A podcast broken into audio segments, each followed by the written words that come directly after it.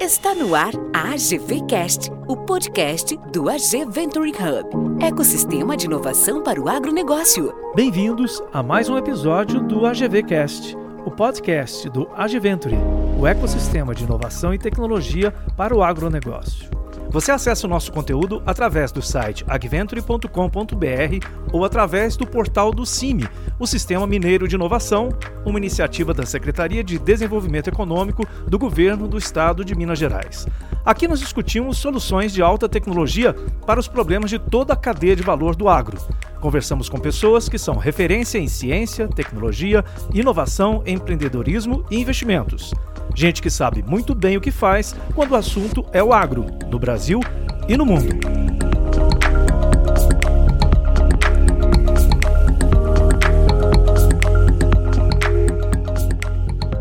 Hoje o papo é com o Felipe Matos. Alain Marques e eu, professor Hélio Lemes, conversamos com esse cara cuja história se confunde com a trajetória do movimento empreendedor no Brasil. Felipe é empreendedor, head da dez K Digital, plataforma de educação em empreendedorismo e transformação digital, e ainda é presidente da Associação Brasileira de Startups. Fala, pessoal da AGCast. É, hoje a gente tem um convidado aqui super especial, viu? Um parceiro de longa data, um cara que realmente foi um dos responsáveis e um dos pilares aí pro ecossistema empreendedor do Brasil. E a gente tem o prazer de receber ele hoje aqui para contar. A gente ia puxar ele para falar um pouco do Marco Legal, um pouco da frente de, de AgTechs da, da A B S Startups. Mas a história do cara é incrível e a gente acredita e tem certeza que vai servir de exemplos para muitos empreendedores. É, Hélio? Então, a gente falou... conversou sobre como é que a gente ia começar esse papo, né, por qual área do empreendedorismo, né, e aí a gente chegou à conclusão que qualquer área que a gente começasse ia ser é, a, uma área boa, porque, na verdade, primeiro, lógico, né, obrigado pela sua presença, Felipe, e acho que é, para as pessoas que talvez ainda não, não te conheçam, deve ser poucas, né, nesse...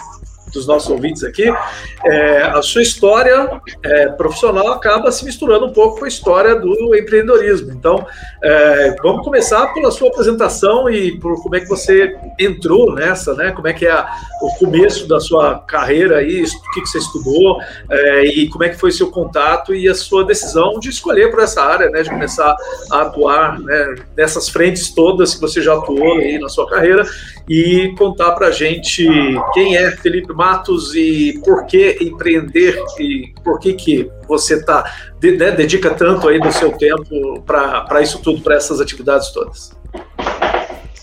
Legal, Hélio, Alain, obrigado pelo convite em primeiro lugar.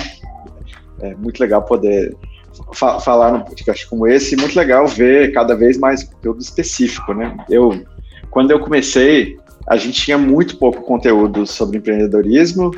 Depois a gente passou a ter conteúdo sobre empreendedorismo em geral e, assim, era quase impossível imaginar que iam existir canais específicos para as agtechs ou para outros setores, né? Então, muito bom ver é, esse nível que a gente está chegando, né?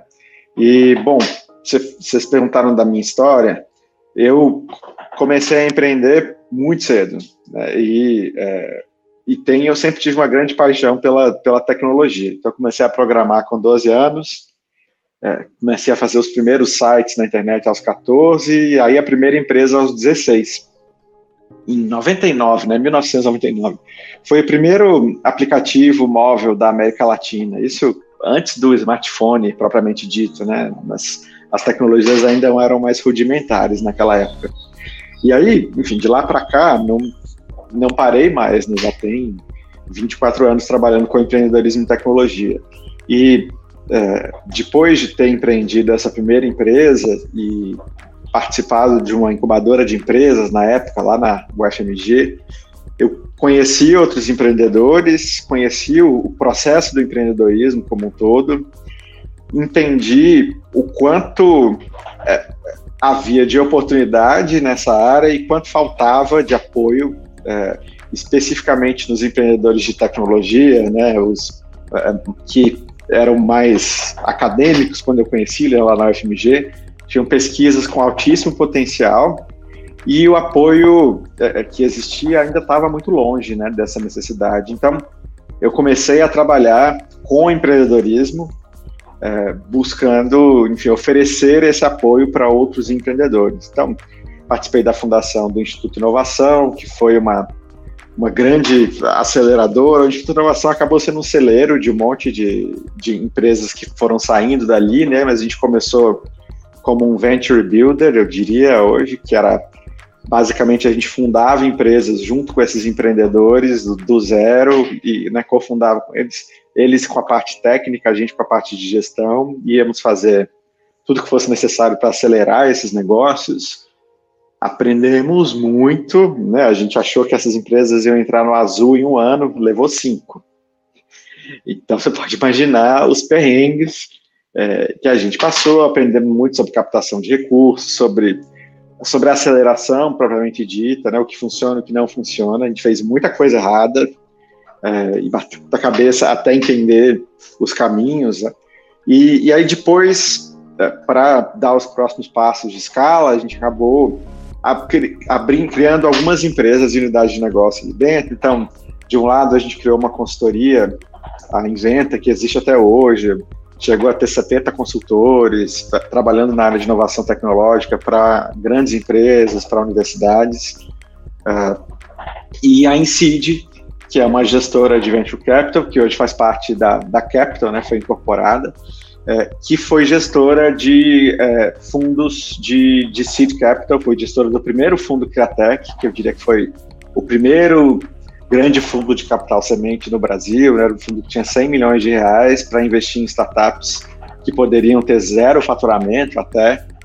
Começou lá em dois mil e sete, então foi, a gente foi bastante pioneiro nesse, nesse universo. Depois fundei a Startup Farm, que foi a primeira aceleradora de startups digitais do Brasil, em dois mil e onze. A gente também, enfim, construiu os primeiros programas de aceleração aqui no país. Depois de eu ter passado uma temporada no Vale do Silício para estudar um pouco mais esses modelos lá e aí trazer, né, construir um modelo é, adaptado para o Brasil. E aí eu acabei é, indo para o governo, fui convidado para dirigir o programa Startup Brasil, que foi o primeiro grande programa, né, na verdade o primeiro programa nacional público, né, de apoio a startups, é, que tinha um alcance internacional. A gente recebeu inscrições de startups de mais de vinte e cinco países e que acontecia é, como uma a parceria público-privada, né? Então, o governo aportava é, investimento nas empresas através de, de, do C N P Q, é, em parceria com aceleradoras privadas que também investiam e davam, né, o, o processo, o, um programa de aceleração, um processo de aceleração, com mentoria e outros apoios para que essas empresas se desenvolvessem. Então, Uh, foi um super desafio sair do empreendedorismo do mundo privado e ir para o mundo público, que tem uma lógica completamente diferente. Então, uh, levou um tempo para entender e para conseguir navegar nesse mundo novo, mas tenho muito orgulho dos resultados que a gente conseguiu com o Startup Brasil. Na época, eu te conheci, né, porque você estava lá na, no TechMall, foi uma das aceleradoras parceiras do, do programa. Uh, e a gente tem, até hoje, enfim, tem muitas startups que chegaram no, no Startup Brasil pequenininhas, com três pessoas e uma ideia, e que hoje são grandes negócios, né? Na semana passada mesmo, a Memed, que é uma dessas empresas, acabou de receber um investimento de cem milhões de reais. Enfim, a gente tem é, muitos casos de sucesso super legais.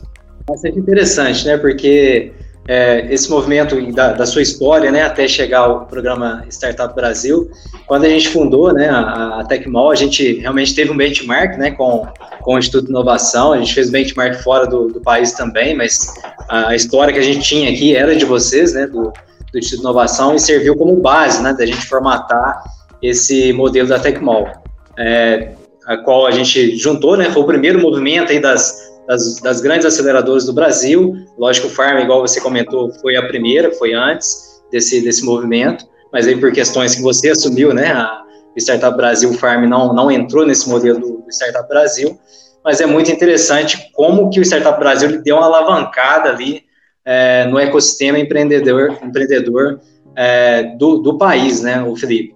E como você deu exemplo de algumas startups, no agro, é, a gente tem uma das, das startups que mais se destacam no Brasil e, e já atua em mais de dez países, que é a AgroSmart, né, que foi uma, uma startup que entrou no programa, teve bastante sucesso e hoje aí já está escalando para o mundo inteiro, sendo um dos, dos grandes exemplos aí do, do, do Brasil no mundo, né? Então, muito interessante a Mariana, a história. A Mariana da AgroSmart é incrível, eu gosto muito dela. Eu vou, ter, eu vou fazer um parêntese, né? Depois, se quiser, você corre. Vai, não, na edição, mas a, a Mari, eu conheço há, há, há muitos anos e ela, inclusive, participou de uma outra startup que foi acelerada pela Startup Farm e que acabou não dando certo, enfim, tinha uma sociedade complicada na época.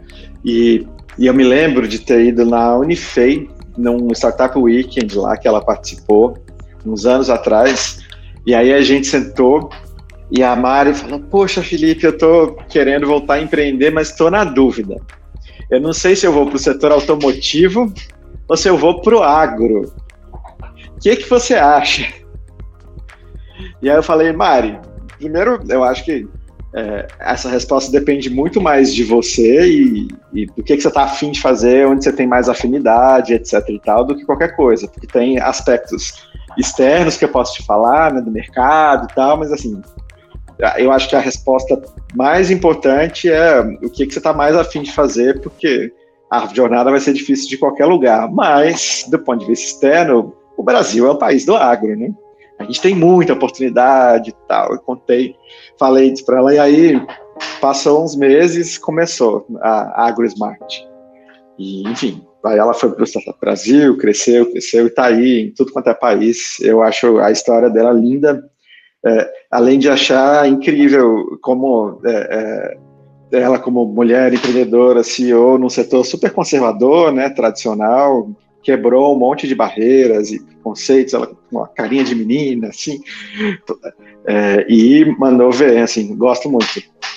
Mas... E, e ela destaca, né, o Felipe, é, ela realmente é uma empreendedora de sucesso, já teve em vários cases internacionais, e a gente estreou, né, o podcast com, com ela, contando a história dela também, então para os ouvintes aí que querem conhecer um pouco mais da história da Mari, que é, é muito, é, é brilhante, né, a história dela. É o primeiro podcast aí do, do AGVCast. É, e Hélio? Se não me engano, se não me falha a memória, é, eles participaram do Startup Weekend com o projeto da AgroSmart e não ganharam. E aí é interessante a gente ver como esses eventos são importantes, não só para escolher o, o, o ganhador, né? Mas eventos como esses, eles desenvolvem essa capacidade, as habilidades, né, da pessoa é, aprender a olhar com, com as oportunidades, com foco, com ferramenta, né, para lidar com os desafios, né, de começar o empreendimento. Então, eu acho interessante isso, que não, só, não é só ela o, o caso, se não me engano também, é, o, o da noventa e nove também, se não me engano... Foi o Easy Taxi, inclusive eu estava lá também. É, eu estava lá nesse, nesse Startup Week. Eu mentor dos dois. É. Tanto no da Mari quanto no do Thales Gomes, que fundou a Easy Taxi. E, e é interessante... Foi no Rio.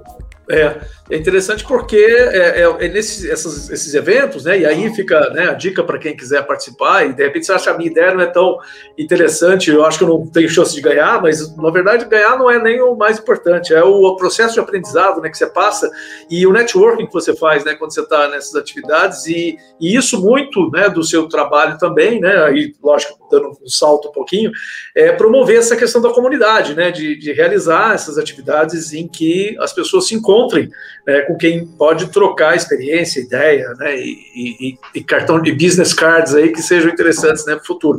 E acho que, mas aí voltando um pouco a, a, a uma questão anterior, é, você, apesar de ter sido programador, começou lá com doze anos de idade, você foi fazer administração, né, na U F M G e, e fui, essa escolha, fui, né, né? Assim, na verdade, a história é um pouco mais complicada, que eu, ah. eu, eu Eu fui fazer, primeiro eu fui fazer jornalismo, porque na época, além de é, é, de, de estar empreendendo, eu criei, eu tinha criado um, um site que era uma espécie de blog sobre tecnologia, onde eu escrevia e tal, e tinha dado muito certo na época, isso em noventa e sete, a internet era discada, eu, enfim, tudo era mato, E eu tinha muitos leitores e tal, e eu gostava de escrever, então eu fui fazer jornalismo.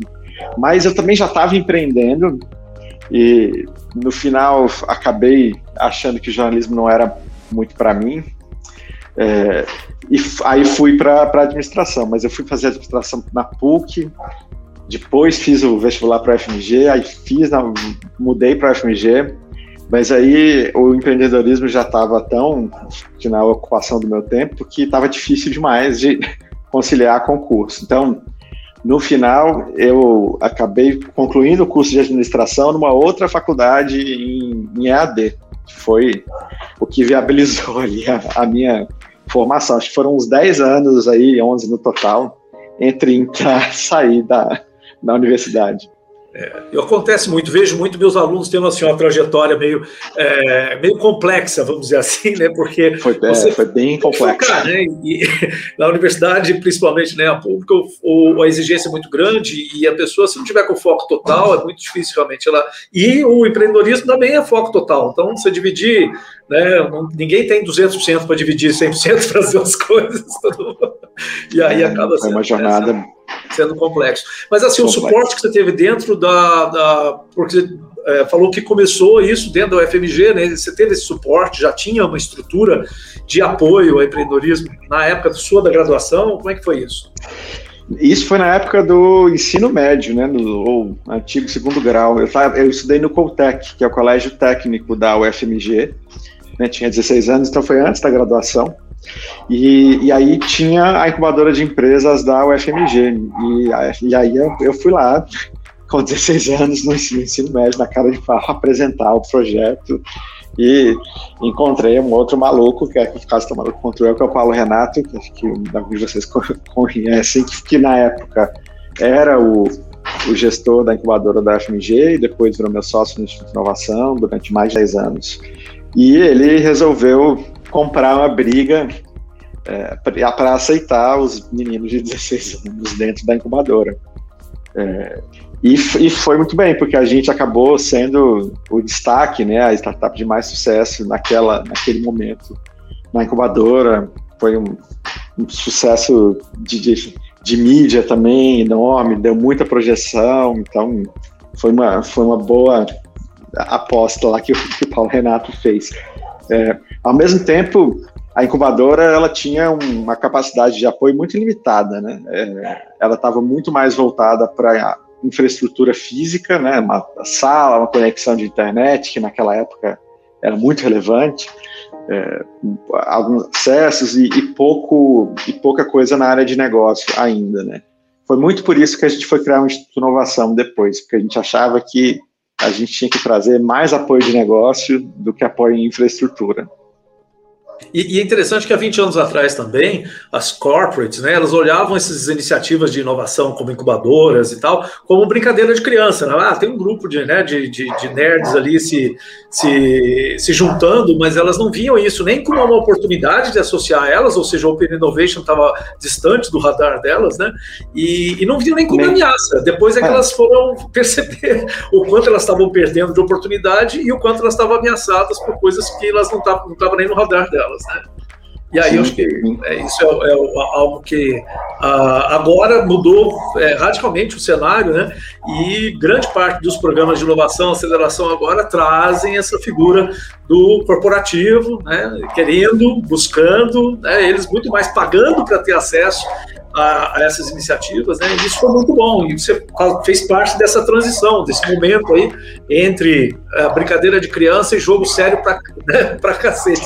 Sem dúvida, eu acho que teve uma transformação, assim, quando a gente pensa no mundo das incubadoras e depois pensa no mundo das aceleradoras. Eu acho que elas têm, elas tentam fazer a mesma coisa, mas no Brasil, em especial, elas têm D N As muito diferentes, né? A incubadora, as incubadoras, em geral, elas nasceram nos ambientes acadêmicos, né?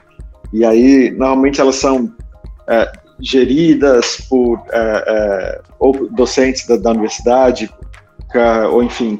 É, e aí tem um, um modelo mental um pouco mais acadêmico, além de serem, no seu modelo de negócio, elas normalmente são sustentadas pela instituição ou por uma instituição de fomento, como um SEBRAE, uma, uma FINEP, Então, não existe um alinhamento do sucesso da incubadora com o sucesso das empresas. É, a gestão normalmente é por, por pessoas que não necessariamente têm experiência empreendedora, então tem, acaba tendo um, um passo mais parecido com o mundo acadêmico do que com o mundo empresarial. E as aceleradoras, em geral, elas são, elas são é, projetos de investimento, né? Elas investem nas startups, elas participam delas, então elas, o sucesso delas está necessariamente ligado ao sucesso das startups, senão elas não têm retorno sobre o investimento. Existe um investimento privado, em geral, né, de investidores que estão buscando o retorno e que têm é, um conhecimento do mercado, né? Então, trazem as mentorias especializadas, trazem conhecimento de negócio. É, é claro que eu estou aqui generalizando, acho que existem boas incubadoras, assim como existem más aceleradoras, mas os mode- o modelo da, de aceleração, ele, ele foi um salto em relação ao modelo de incubação. É, eu acho que a gente ganhou em pragmatismo, ganhou em acesso a investimento e acesso ao mercado.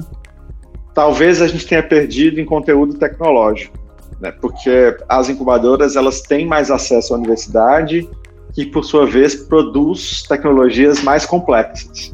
Então, esse, esse, essa onda das startups que a gente está vivendo, ela tem sido muito boa, mas as startups no Brasil, de forma geral, têm uma complexidade tecnológica baixa.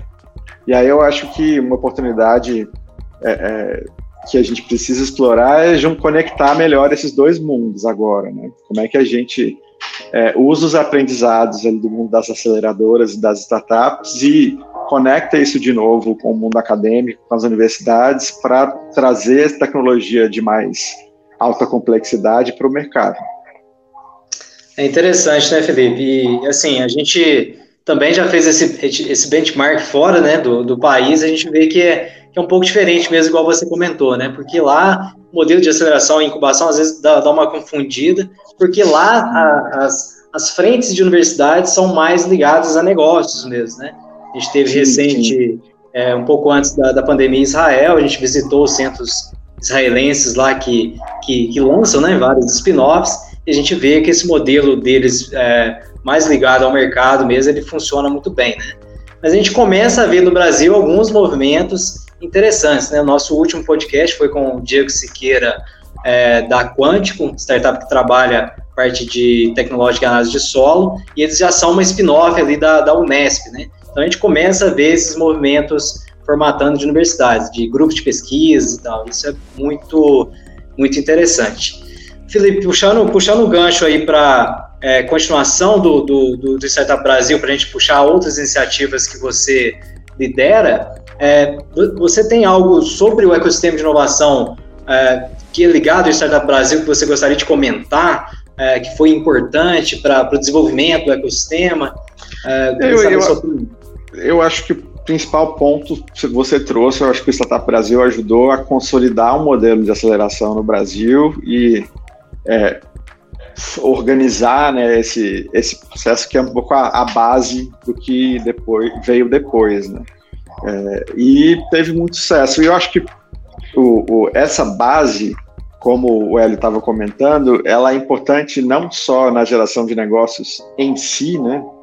Mas ela cria cultura, ela gera networking, ela aproxima os players. Então, é, mesmo uma startup que começa numa aceleradora, recebe um apoio do Startup Brasil e às vezes dá errado, não, isso não, não necessariamente foi um investimento em vão. Porque esses empreendedores se conectaram, aprenderam muito e eles provavelmente vão fundar uma outra ali na frente com esse aprendizado que vai gerar mais negócio ali na frente. Então, É, e mesmo assim, mesmo entendendo que o retorno ele é muito mais amplo do que o retorno direto nas empresas, quando a gente olha para esse retorno, ele foi muito grande, né? Quando eu saí do Startup Brasil em dois mil e quinze, para cada real que o governo investiu, as empresas tinham levantado mais quatro reais e dezessete centavos ou trinta centavos, se eu não me engano, de investimento privado.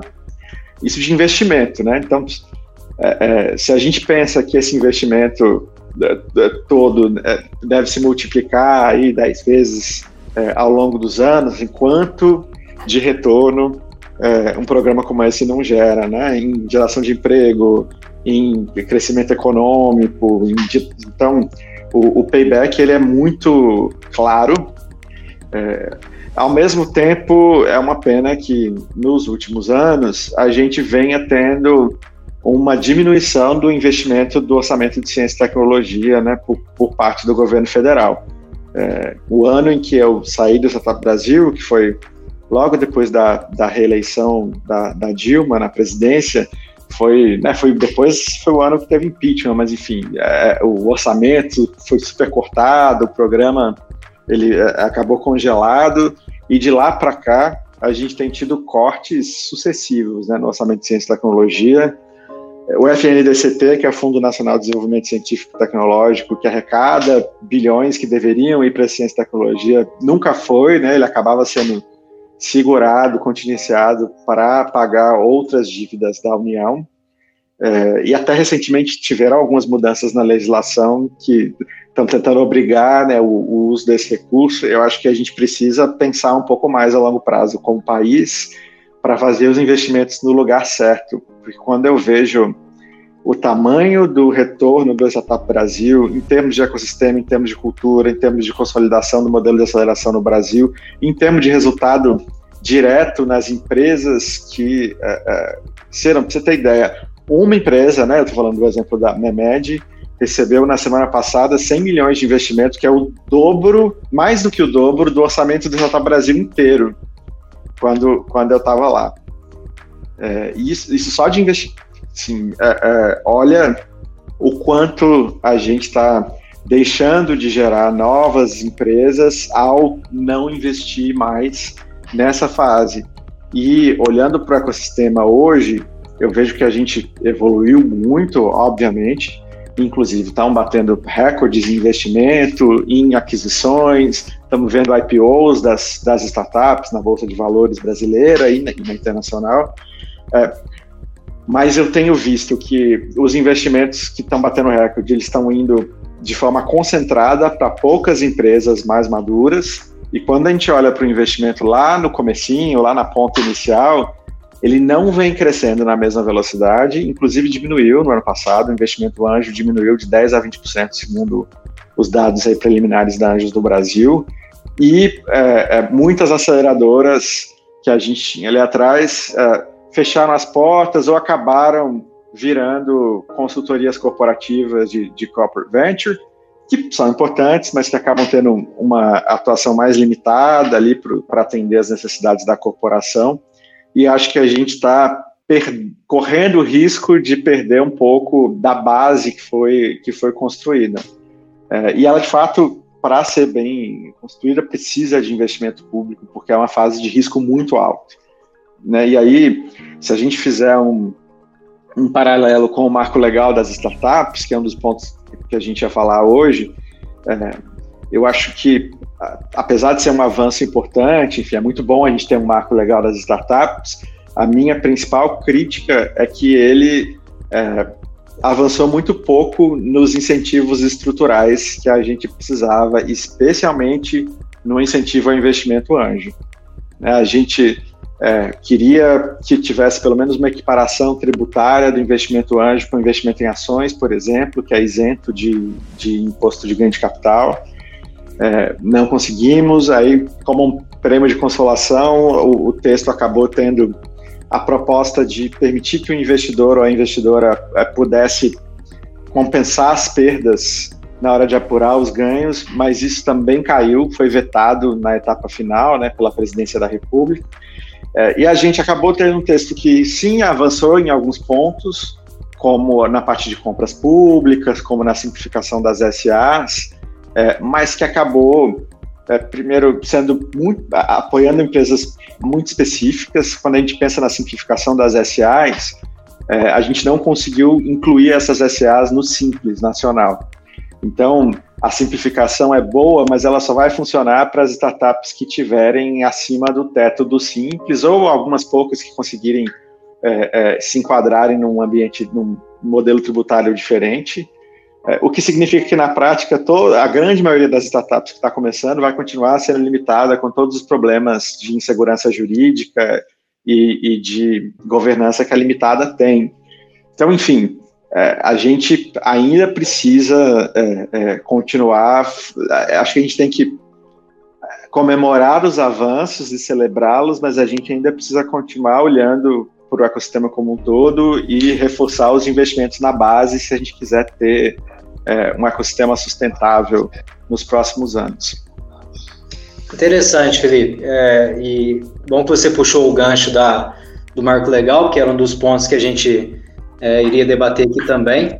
É, só, só comentando um pouco, assim, a, a sua atuação no Marco, no Marco Legal das startups foi direta, né? Você teve é, na, diretamente ligado na construção do, do texto e, e foi por uma outra iniciativa que você lidera, né? A Dínamo. Que é uma associação, né, de advocacy sem fins lucrativos, é, que eu ajudei a fundar, né, é, junto com outras lideranças do ecossistema de, de startups, de empreendedorismo no Brasil, que nasceu com o objetivo de ajudar a melhorar as políticas públicas para empreendedorismo no Brasil. É, quando a gente olha para o modelo brasileiro, né, de, de regulação, a gente sabe que estamos muito atrás da maioria dos países quando se pensa em empreender, né, em, em vários sentidos, né, desde, desde o, né, o tributário, a nossa carga tributária é altíssima e mais do que alta, muito complexa, uh, a falta de incentivos, a falta de um ambiente é, legal do ponto de vista societário e de é, segurança jurídica para investimento, entre muitas outras coisas. É, além disso existir de maneira geral, para todos os empreendimentos, a gente também entendia que a startup é uma, é uma empresa com algumas características específicas e que tem também é, é, uma contribuição para o desenvolvimento do, do país, é, potencialmente adicional, porque traz tecnologia, traz inovação, melhora a eficiência das cadeias produtivas como um todo, tem é, alto crescimento, enfim, traz um, um monte de, de benefícios importantes para o desenvolvimento econômico, né, e, e potencialmente social no país. E aí, olhe, primeiro, tinha um desafio que era convencer o governo que ele precisava olhar para a startup como um bicho um pouquinho diferente. E segundo, é como é que a gente é, resolve muitas dessas questões, né? Então tem questões que são tributárias, trabalhistas, societárias, de compra pública, é, de, de segurança jurídica para investimento, é, de internacionalização e a abertura, né, de, de mercado, tem um monte de coisa. E É, a criação do Dínamo acho que veio muito de, da minha experiência no Startup Brasil, né, quando eu estive dentro do governo, de entender o quanto faltava uma voz é, vindo desse setor para dizer para o governo o que, que era necessário, ou pelo menos do ponto de vista, né, do, do, do ecossistema. É, e também né, de, de um, é, nasceu muito, o Dínamo nasceu literalmente de uma discussão na mesa de bar com alguns amigos do ecossistema que a gente não parou de reclamar do governo. E aí no final eu falei, ah não, gente, v- vamos fazer alguma coisa. Então, pra, aí virou um, um grupo de WhatsApp que depois virou uma associação e a gente é, pesquisou muito, a gente foi, a, a, a, inclusive foi fisicamente a vários países entender, então fomos para Israel, olhamos é, outros ecossistemas, Waterloo no Canadá, o, é, alguns casos do ecossistema americano, para entender também é, como funcionava do ponto de vista de legislação. Olha, listamos os principais problemas do Brasil em diferentes pilares, né, de, de ecossistema, então talento, investimento, ambiente regulatório, acesso ao mercado, é, e, é, diversidade, enfim, alguns elementos que a gente acredita que são importantes. E a gente falou, bom, para tentar resolver isso, não adianta mudar uma lei, a gente tem que mudar um monte de lei. Então a gente precisa fazer um marco legal. É, e a, na época a inspiração foi o Marco Civil da internet, que veio de iniciativa da sociedade civil, né, não foi uma iniciativa do governo. É, e a partir disso, né, chegou no governo com uma proposta da sociedade civil e virou um marco que é, é, trouxe uma legislação para a internet. Então a gente começou a montar esse projeto do Marco Legal. A ideia até era fazer uma consulta pública, na, na época feita de forma privada, com várias entidades para levar um texto para o governo E quando a gente apresentou essa, essa proposta para o executivo na época, a gente falou, não, é, a gente está querendo fazer o Marco Legal aqui, então nós, governo, vamos fazer essa consulta pública e vamos começar a criar um grupo de trabalho para a construção desse texto. Isso em dois mil e dezoito. E aí, uh, uh, dois mil e dezoito, dois mil e dezenove.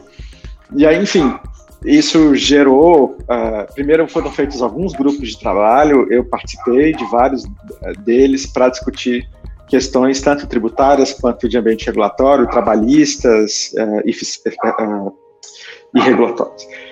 E depois uh, foi feita uma consulta pública que teve setecentas contribuições, então, enfim, né, o Dínamo participou, outras a, a, entidades que inclusive fazem parte do Dínamo, como a Anjos do Brasil, a própria Associação Brasileira de Startups também, e, e muitas outras, né?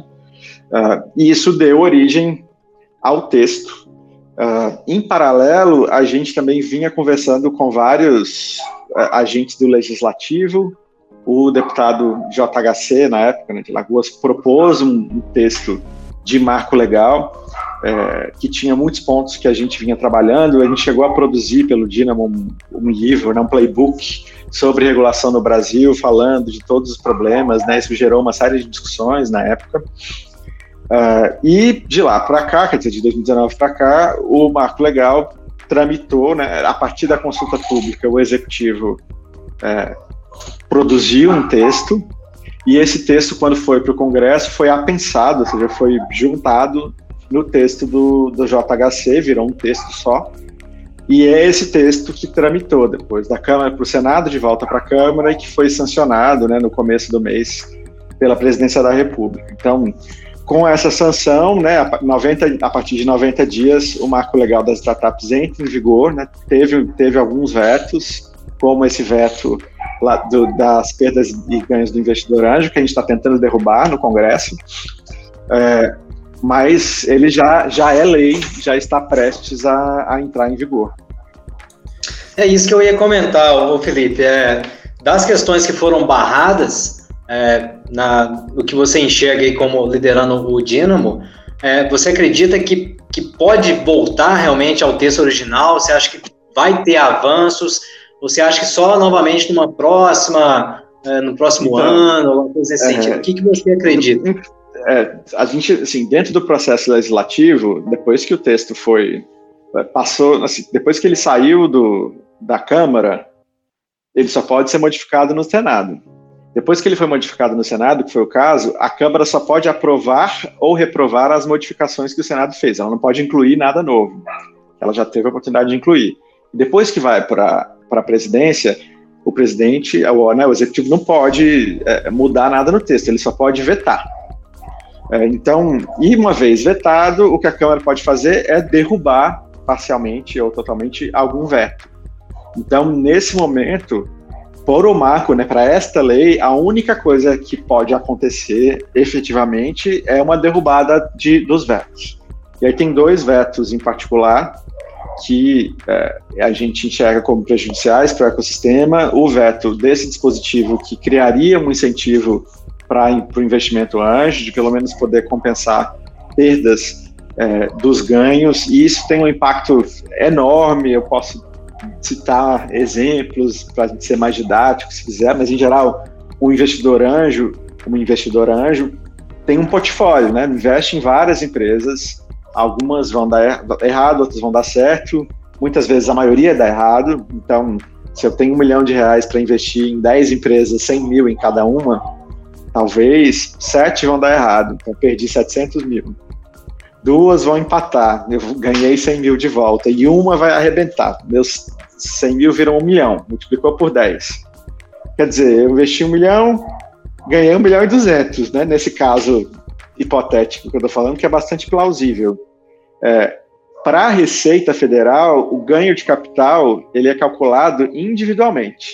Então, se eu investi cem mil e ganhei um milhão, meu ganho foi novecentos e eu vou pagar imposto sobre os novecentos que eu ganhei. Mas, na verdade, o meu ganho foi só de duzentos, porque eu perdi setecentos... duzentos? É, tem que fazer a matemática, mas eu perdi setecentos mil investindo nas, naquelas outras empresas. Então, é, é, o meu ganho foi muito menor. É, e o que faz com que, em alguns casos, o, o, o imposto torne o investimento negativo, apesar dele ter sido positivo nesse caso. Então, é, a, a compensação de perdas e ganhos, ela é super necessária, faz todo sentido. É, mas caiu. Aí um segundo veto que, que a gente também acho que deveria cair é um veto que cria alguns incentivos para fundos de investimentos é, é, voltados para startups. Interessante. Principalmente essa figura do investidor anjo, a, nessa situação acaba é, tendo... tendo a, acaba fugindo o capital daqui, né, Felipe? Porque é, os investidores acabam preferindo investir fora do Brasil do que nas startups brasileiras, né? Porque... É, é o que já vem acontecendo. Inclusive, em alguns casos, investindo fora do Brasil nas startups brasileiras, criando estruturas offshore para investir tudo lá fora e, de, e trazer o dinheiro para cá, mas tá. Enfim. Abrir, é, é mais abrir, barato, abrir. É, é mais seguro. Se eu tiver uma disputa, eu, essa disputa acontece num ambiente jurídico muito mais, é, que tem muito mais jurisprudência e, e um ambiente muito mais amigável para negócios do que o Brasil, enfim. Então a gente acaba perdendo competitividade, é, perdendo divisas, né? Porque o faturamento acaba, né, parte desse caminho para fora e perdendo oportunidade mesmo, porque aí muito dinheiro que poderia entrar aqui não entra. Pelo contrário, a gente tem visto investidores brasileiros investindo em startups lá fora. É, uhum. Vários países oferecem, porque aqui a gente está tentando, assim, é, o, o, perdas e, e, e é, é o básico do básico, assim. É, ainda paga muito imposto, o ideal era que não pagasse, porque se você investe na bolsa, você não, você não paga.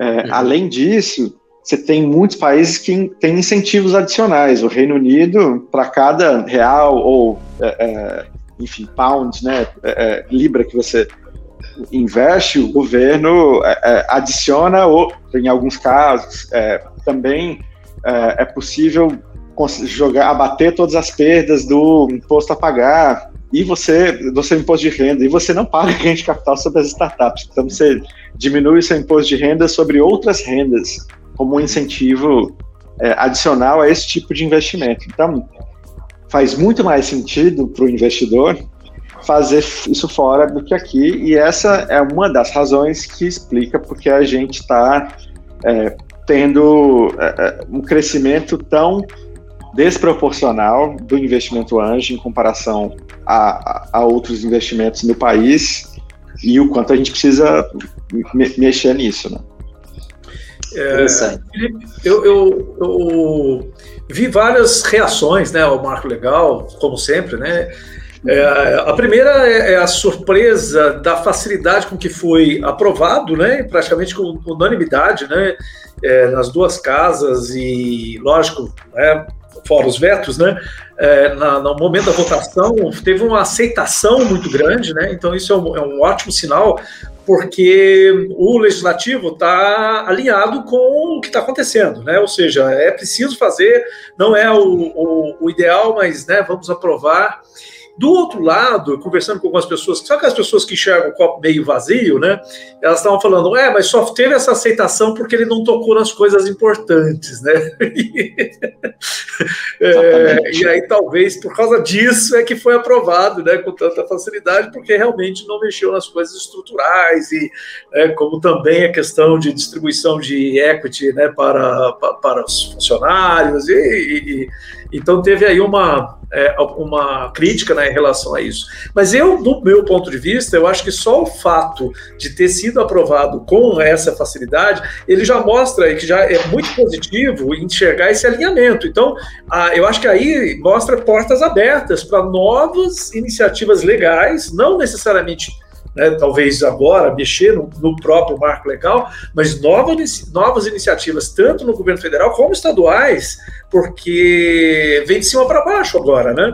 Várias outras é, iniciativas fiscais que estão relacionadas, né, com os estados e com os municípios podem, é, mostram uma abertura, e talvez é isso agora que vai ter que se espalhar, né? Essa, assim como vocês fizeram, né, essa o, o Dínamo, né, foi para esse projeto, né, do Marco Legal, acho que precisa se espalhar isso para o país e, e, de repente, até voltar, né, lá mesmo do governo federal com outras propostas e adicionar mais é, simplificação, facilidade, desburocratização, né, e, e, e redução da carga fiscal, né, que, na verdade, grande parte do... do da liberdade econômica, né, passa por isso, né, da gente, e, que, e que a gente está bem atrás lá na, na, na, nos rankings, né, de liberdade econômica. É, vocês já têm um, um próximo passo? Vocês já têm uma... Os próximos passos já estão traçados ou, ou ainda é o momento de ver como é que vai ficar para depois planejar? A gente tem vários próximos passos, tem, tem muita coisa ainda para... para a gente trabalhar, a gente ainda está muito longe do, do ideal. Então, assim, eu também acho que tem o lado meio cheio do copo, que é importante. A gente deu um primeiro passo, foi um passo na direção certa. Pela primeira vez, a gente teve uma discussão ampla, né, no legislativo sobre startups, sobre a figura do investidor anjo, sobre o ecossistema, coisa que nunca tinha acontecido, né, até, até então, pelo menos não dessa forma.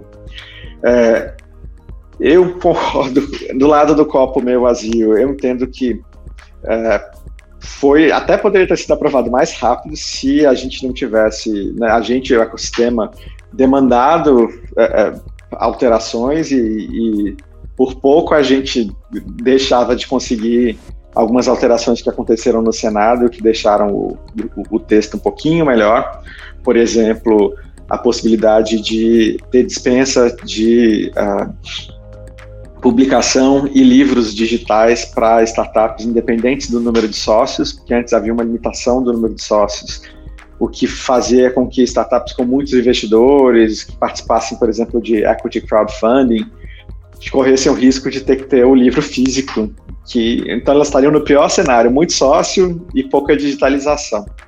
Uh, isso, isso, essa foi uma batalha que a gente venceu, esse a gente conseguiu é, mudar, e passou até o final. A gente também teve uma vitória ali parcial, que não foi exatamente porque o texto que falava sobre stock options estava é, ruim na nossa avaliação, porque ele estava reconhecendo as stock options como é, remuneração, o que geraria uma taxação muito alta, tanto para a empresa quanto para o empreendedor.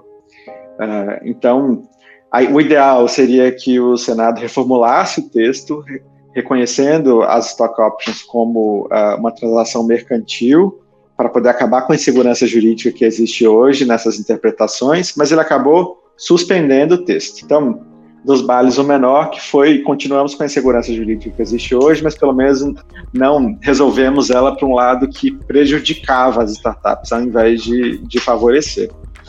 Uh, acho que Ela, isso vai abrir caminho para outras iniciativas de legislações, não só no nível federal, mas no nível municipal e estadual também, como aconteceu com a Lei de Inovação, por exemplo, que foi seguida por várias leis de inovação estaduais e municipais. É, o fato da gente ter uma definição legal do que é uma startup ajuda muito também, porque a partir dessa definição você pode criar uma série de incentivos Uh, adicionais, e eu acho que a gente tem uma definição boa, é uma definição bastante abrangente, né? Então, qualquer empresa com até dez anos de constituição e até dezesseis milhões de reais de faturamento anual, que se declare startup, né, e declare que é, lida com inovação no seu modelo de negócio, tá, é, é, será considerado startup para fins legais. É, então, a gente teve muitos avanços. Eu acho que as questões estruturais, principalmente de incentivo a investimento na base e as questões tributárias, são é, é, as que mais podem fazer a diferença e que a gente precisa continuar lutando. Na parte de stock options, o próprio relator do Senado, o senador Carlos Portinho, se comprometeu a propor um projeto de lei para regulamentar as stock options. É, acho que vai acontecer. Uh, e a gente tem... Uh, uh, outros temas que precisam ser trabalhados, não necessariamente só em forma de lei, mas também nas regulamentações e no incentivo que é dado pelo governo nas, uh, uh, nos projetos estratégicos, né? Por exemplo, a gente está vivendo um apagão de mão de obra qualificada em tecnologia no país, a demanda explodindo, os investimentos em educação nessa área diminuindo, e essa conta nunca vai fechar. Então, é, é preciso construir uma estratégia de qualificação de talento, né, e de educação para a tecnologia que a gente não tem, não está pronto, e se a gente não fizer, isso vai virar um gargalo para o crescimento do ecossistema. É, e a gente corre o risco de trocar um monte de emprego é, operacional e subemprego por, pela, por inteligência artificial e tecnologias de automação que estão chegando, e a gente vai trocar, vai perder todos esses empregos operacionais é, que vão ser trocados por empregos de engenheiros de software no Vale do Silício, na Europa, e não aqui. Então, a gente precisa trabalhar é, uma política de educação é, e, um, e uma estratégia de educação para a tecnologia. Já precisava, assim, sempre precisou, e agora precisando mais do que nunca. E eu não tenho visto é, muitos esforços nessa direção, né, e é algo que é urgente de ser, de ser trabalhado.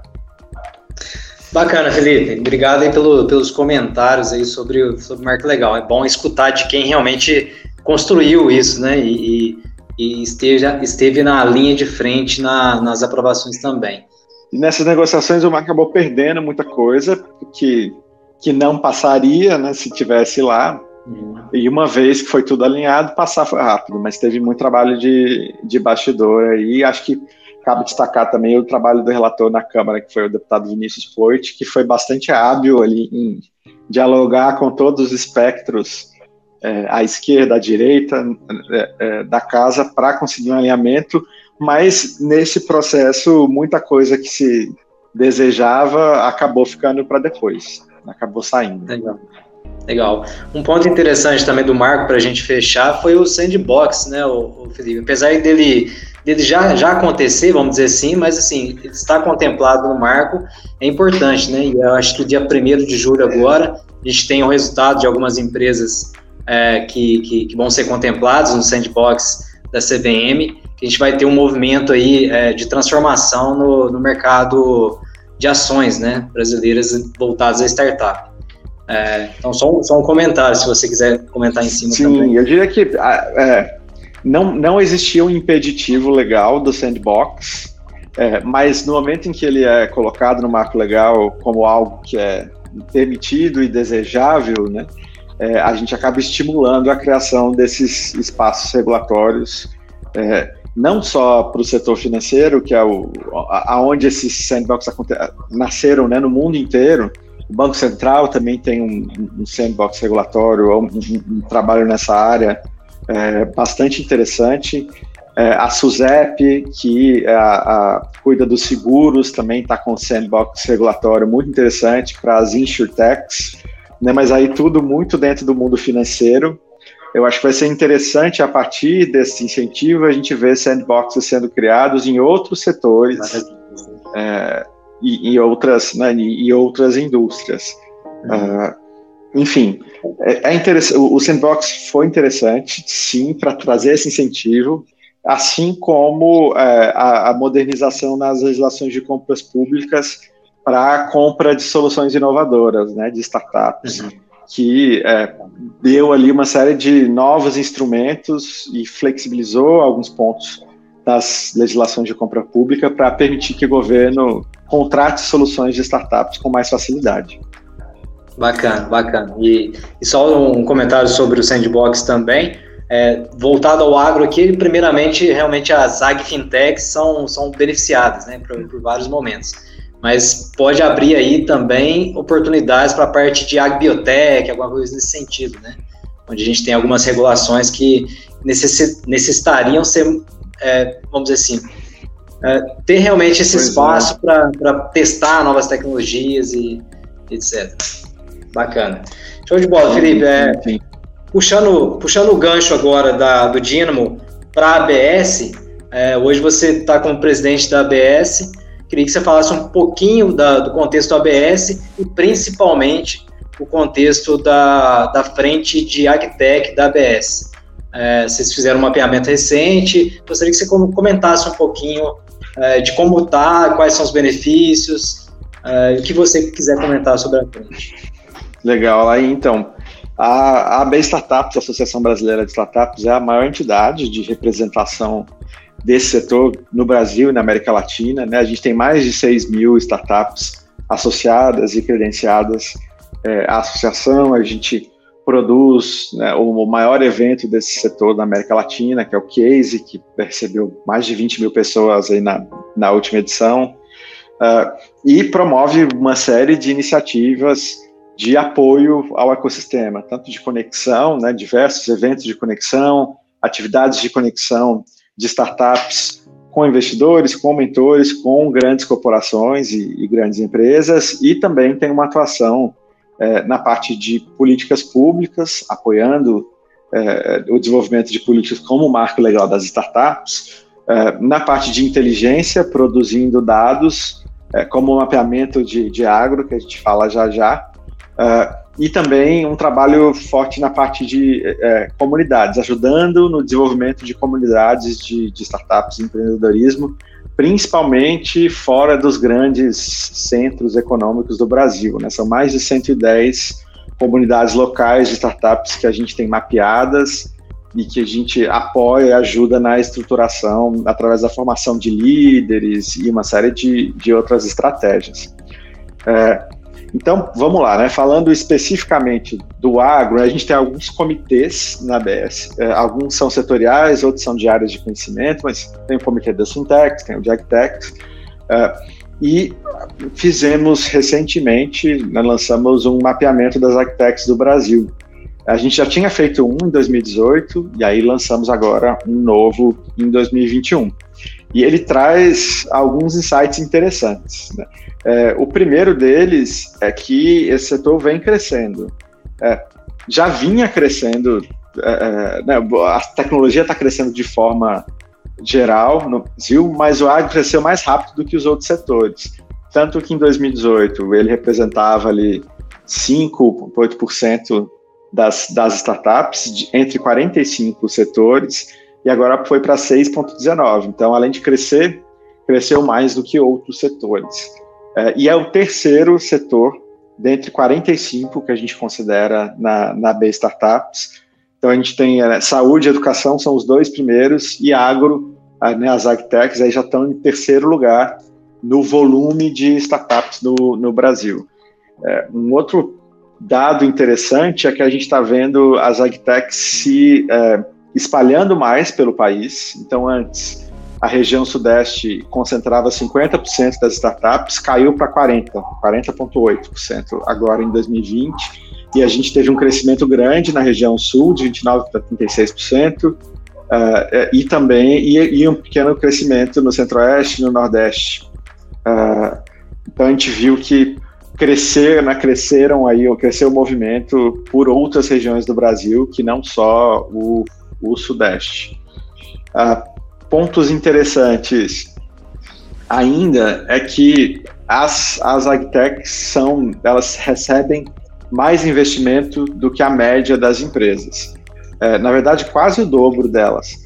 Então, enquanto a média geral das, das startups, vinte e cinco, perdão, vinte e seis vírgula sete por cento delas recebeu algum tipo de investimento em dois mil e vinte, no caso das agtechs, foi quarenta e sete vírgula um por cento, então quase o dobro, né? As, as agtechs, então, tem, é, é, parece que são mais atrativas, né, para captar investimento, receber investimentos, do que é, as, as startups é, em geral.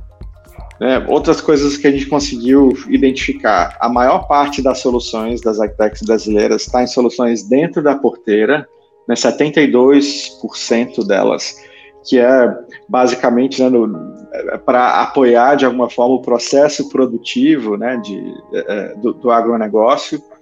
Uh, dentro da porteira, se a gente quebra isso, a gente vê, né, quarenta e um por cento são é, é, soluções para gestão de dados agrícolas, né, Analytics, IoT, trinta e dois vírgula cinco por cento na agropecuária de precisão, né, com equipamentos mais tecnológicos para a produção, e sete por cento máquinas e equipamentos, né? Também um pouco ligado ali a partir de prova de, de, de precisão. E aí a gente tem é, é, também as startups que atuam antes da porteira, é, no planejamento da, da safra, dados meteorológicos, enfim, a, a, e também aquelas que atuam depois da porteira, as antes também no financiamento, né, as agfintechs, muitas vezes, ajudando a financiar a, a, a safra ou a produção, né, agropecuária. E depois da porteira, é, muitas startups que estão ligadas aí ao processo de venda, né, marketplaces que juntam compradores e vendedores de, não, uh, uh, e, e por aí vai. Então a gente tem tido uh, uh, essa, essa distribuição. Uh, e um outro ponto interessante foi entender quais são os principais desafios para as startups de agro, né? Na opinião delas, né? é, é, foram um pouco mais de trezentas startups que, que, com quem a gente conversou, que a gente mapeou.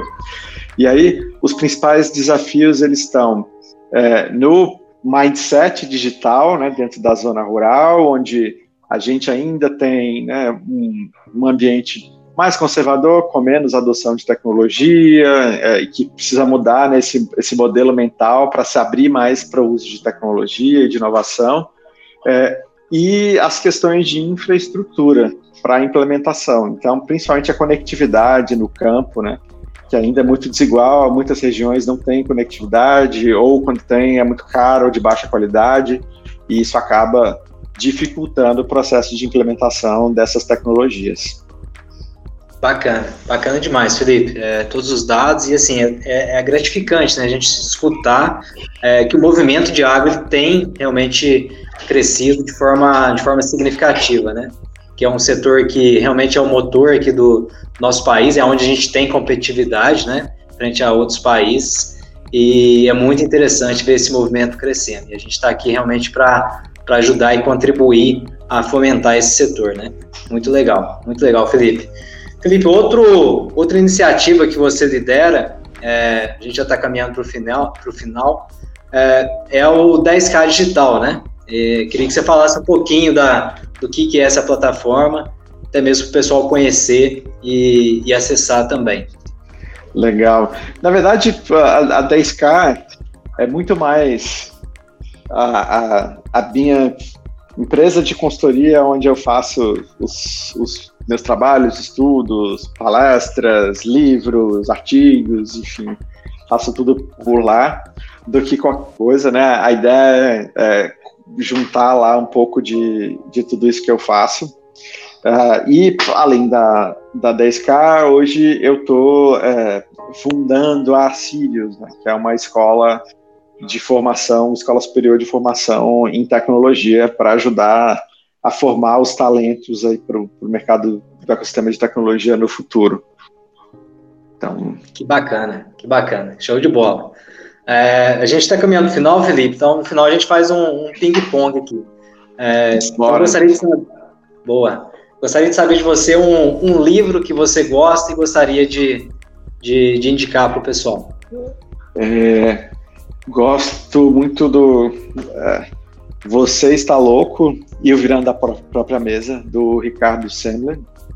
Eu li quando eu tinha uns dezesseis anos e me ajudou muito a empreender, porque eu vi é, a possibilidade de fazer um empreendedorismo mais, mais humano, é, com uma gestão mais conectada com as pessoas. Enfim, é muito legal a, a história de empreendedorismo do Ricardo Sandler e o jeito que ele fez.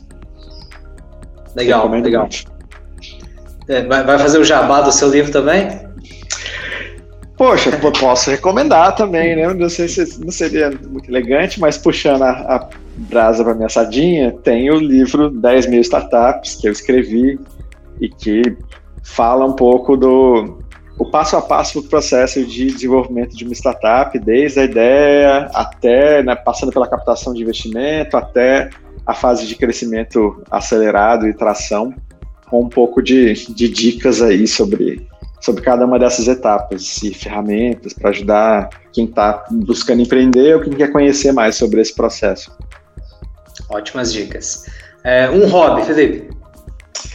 Eu gosto de cozinhar, e eu faço queijos vegetais, queijos veganos. Que é, bacana. Pois é, não, aqui em casa... Uma, uma agbiotec, eu não? É quase, mas é, aí é hobby, né? É, uma, é quase uma terapia. Aqui em casa, meu marido é intolerante a leite, la, proteína do leite, lactose, e a gente é mineiro e adora queijo.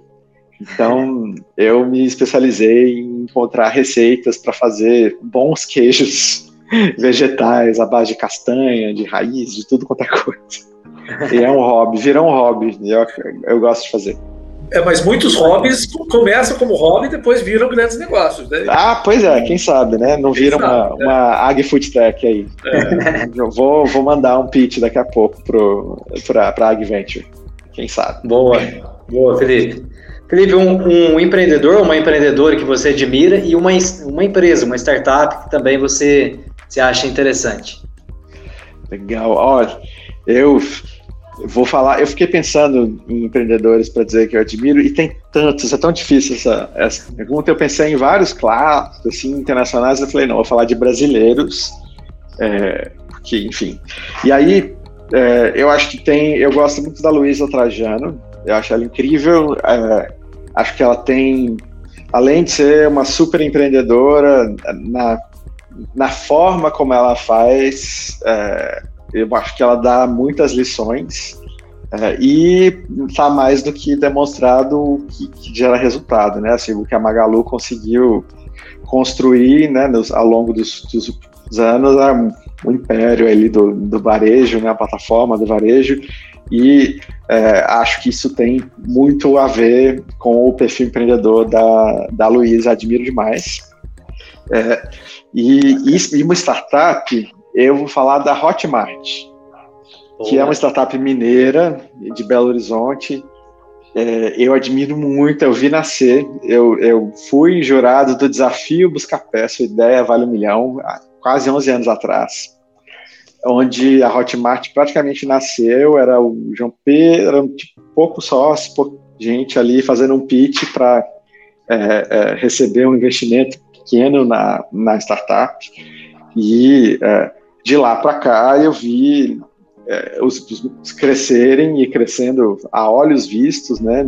Viraram o primeiro unicórnio mineiro, né? Já valem aí mais de um bilhão de dólares e, pelo que eu sei, estão preparando um I P O na Bolsa de Nova York, vão fazer um I P O na Nasdaq. Acho incrível, acho incrível, incrível, incrível e... É, acho que é um tipo de coisa que eu nunca sonhei que eu ia ver, né? Era, era, era um grande sonho, né? Para quem começou vinte anos atrás e parecia uma coisa impossível, muito distante. Ver uma startup nascer, crescer e virar um unicórnio, quanto mais é, fazer um I P O na Nasdaq, virar um grande negócio global.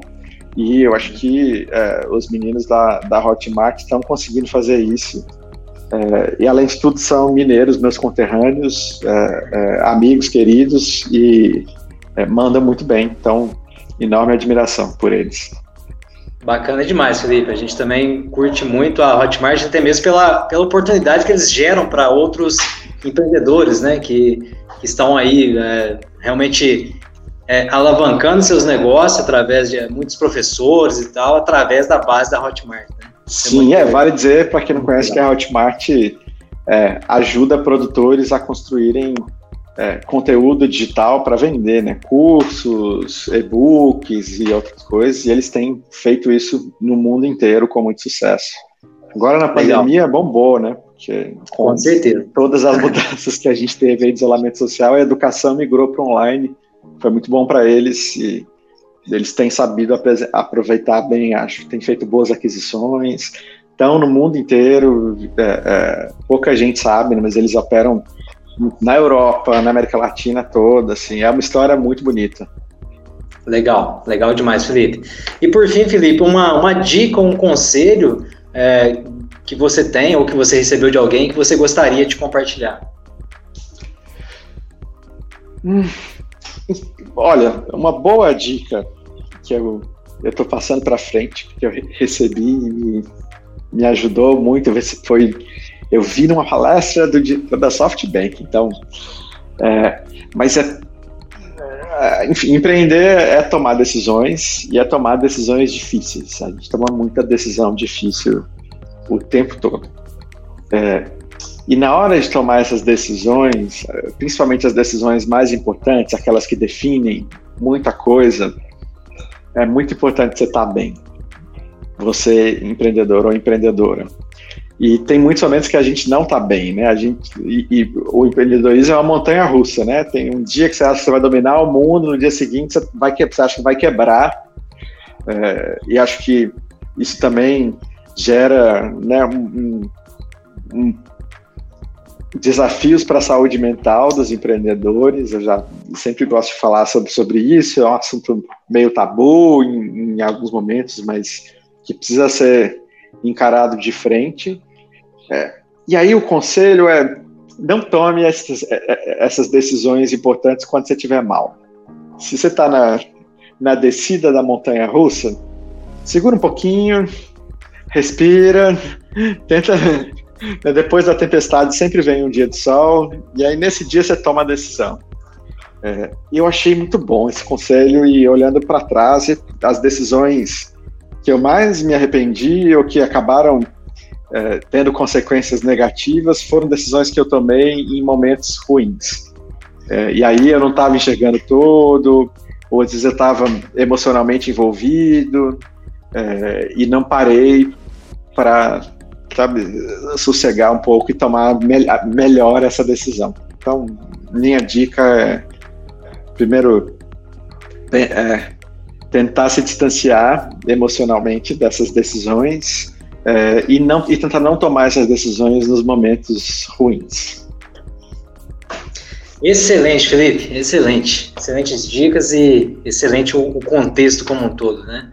Então, eu gostaria de te agradecer, agradecer aí pelo, pelo seu tempo, pela contribuição que, que, que você dá, né? Você deu e continua dando ao ecossistema é, empreendedor do Brasil e, e a contribuição para a gente aqui também, no contexto de ecossistema de, do agronegócio.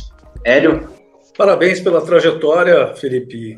Obrigado pelo, é, pela presença e por, eu tenho certeza que, assim como eu, Alain, nossos ouvintes, né, nossos espectadores aqui tiveram a oportunidade de conhecer um pouco de, dessa, não é só a história do Felipe Matos, né, como eu disse no início, mas é a história que se mistura, né, com toda essa evolução do nosso ecossistema, é, de... de formas de visão que a gente tinha sobre empreendedorismo, né, há vinte anos atrás e o que a gente está vendo hoje, com certeza é um salto, né, para nós do que estamos, né, diretamente ligados aqui ao agro e à agtech. A gente espera ver com a mesma satisfação que você viu a Hotmart é, estourar o, o limite de um bilhão aí, de ver a primeira, né, startup do agro chegar também, né, a ser unicórnio, porque faz todo sentido, né, dentro de um país onde o grande parte, né, a maior, a maior fatia do P I B vem do, do agro, né?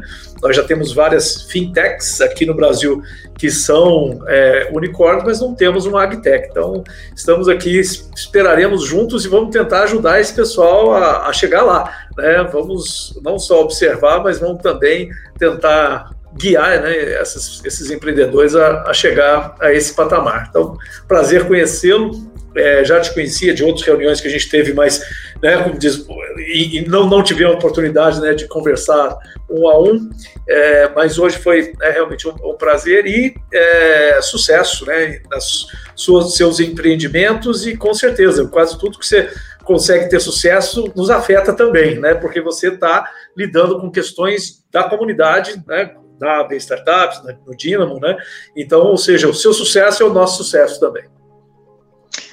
Obrigado, é, para mim foi um prazer participar também, obrigado a todo mundo que ouviu e assistiu até aqui. Eu falo pra caramba, vocês depois, não sei se vão editar, se vai deixar como tá, mas acho que vai ser um podcast longo, mas enfim, então, se você chegou até aqui, que bom, sinal que foi interessante e espero que tenha sido produtivo e proveitoso aí de alguma forma. É, agradeço a todo mundo e, enfim, quem quiser continuar o papo, entrar em contato, né, meu arroba Felipe Matos aí nas em todas as redes sociais, podem ac- me acompanhar um pouco e, claro, é, fica o convite também para acompanhar o trabalho da B Startups nos nossos canais, participar e se associarem, se ainda não forem associados. A gente tem, é, inclusive, a associação um, é, com plano gratuito para quem estiver começando. Show de bola, Felipe. Eu acho que tinha muitos outros assuntos ainda para a gente abordar, mas, pô, não tem, tem como. Senão a gente vai ficar umas três horas aqui com você e, e seu tempo é precioso. Então, muito obrigado. O papo hoje foi com Felipe Matos. Ele é empreendedor, head da dez K Digital, plataforma de educação em empreendedorismo e transformação digital, e é presidente da Associação Brasileira de Startups. Você ouviu o AGVCast, o podcast do AGventury, o ecossistema de inovação e tecnologia para o agronegócio. Você acessa o nosso conteúdo através do site agventure ponto com ponto b r ou através do portal do C I M I, o Sistema Mineiro de Inovação, uma iniciativa da Secretaria de Desenvolvimento Econômico do Governo do Estado de Minas Gerais. Aqui nós discutimos soluções de alta tecnologia para os problemas de toda a cadeia de valor do agro. Conversamos com pessoas que são referência em ciência, tecnologia, inovação, empreendedorismo e investimentos. Gente que sabe muito bem o que faz, quando o assunto é o agro, no Brasil e no mundo. Você ouviu o AGVCast, o podcast do AGventury Hub, ecossistema de inovação para o agronegócio.